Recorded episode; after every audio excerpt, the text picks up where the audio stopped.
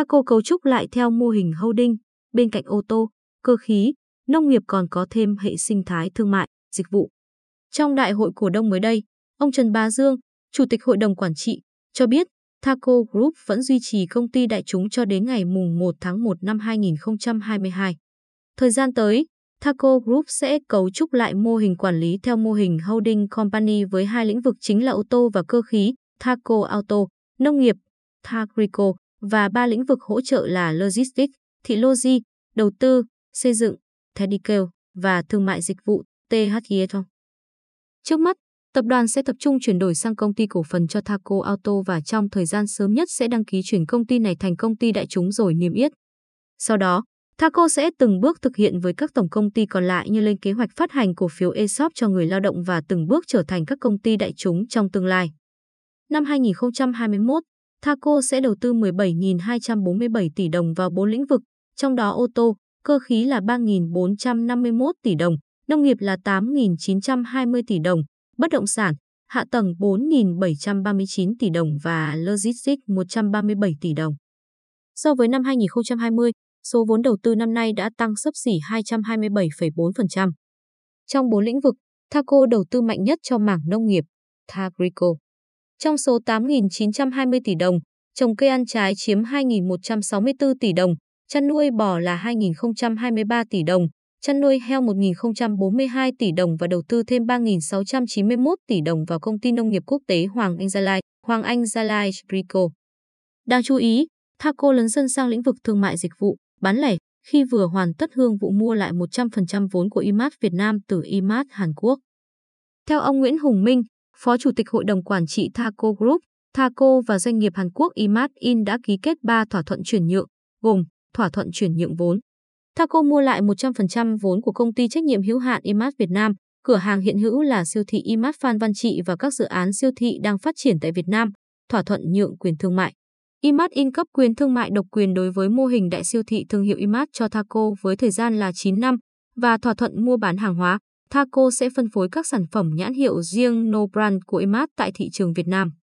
Có thể thấy, Thaco Group đang tiến thêm một bước trong việc hoàn thiện chuỗi sinh thái thương mại, dịch vụ đến tận tay người tiêu dùng với IMAT. Mảng thương mại, dịch vụ của Thaco Group bao gồm quản lý và vận hành các mô hình kinh doanh đa năng bao gồm trung tâm mua sắm, khách sạn và phát triển các ngành nghề kinh doanh như siêu thị, khu ẩm thực và dạp chiếu phim. Thương vụ này sẽ được hoàn tất thủ tục ngay trong tháng 6.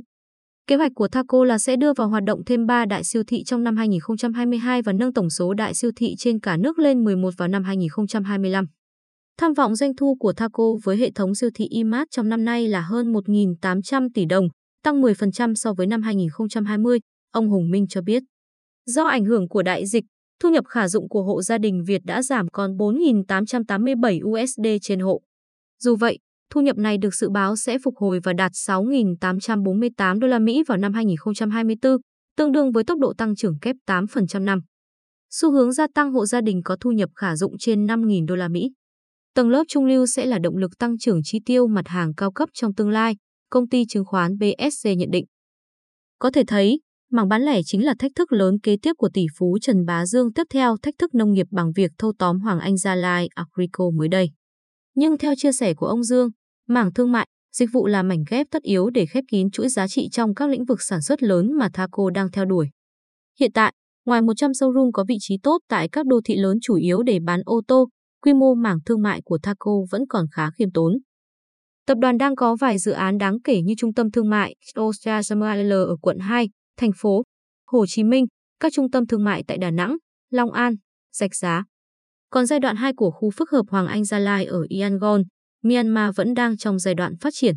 Việc thâu tóm IMAT có thể xem là phương thức nhanh chóng để Thaco Group đặt chân vào thị trường bán lẻ và hoàn thiện hơn nữa chuỗi sản xuất đến phân phối của mình.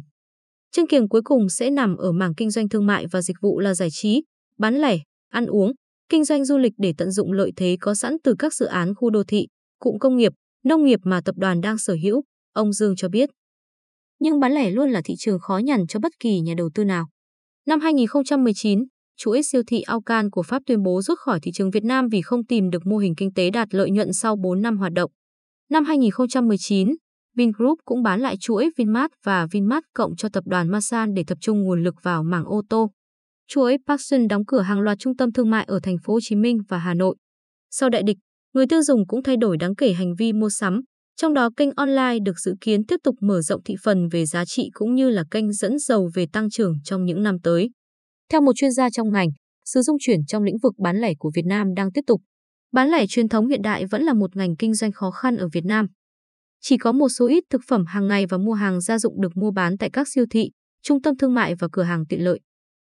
Các cửa hàng bán đồ cũ cũng như các khu chợ vẫn chiếm ưu thế trong bối cảnh thương mại điện tử đang là một đối thủ cạnh tranh đáng gờm.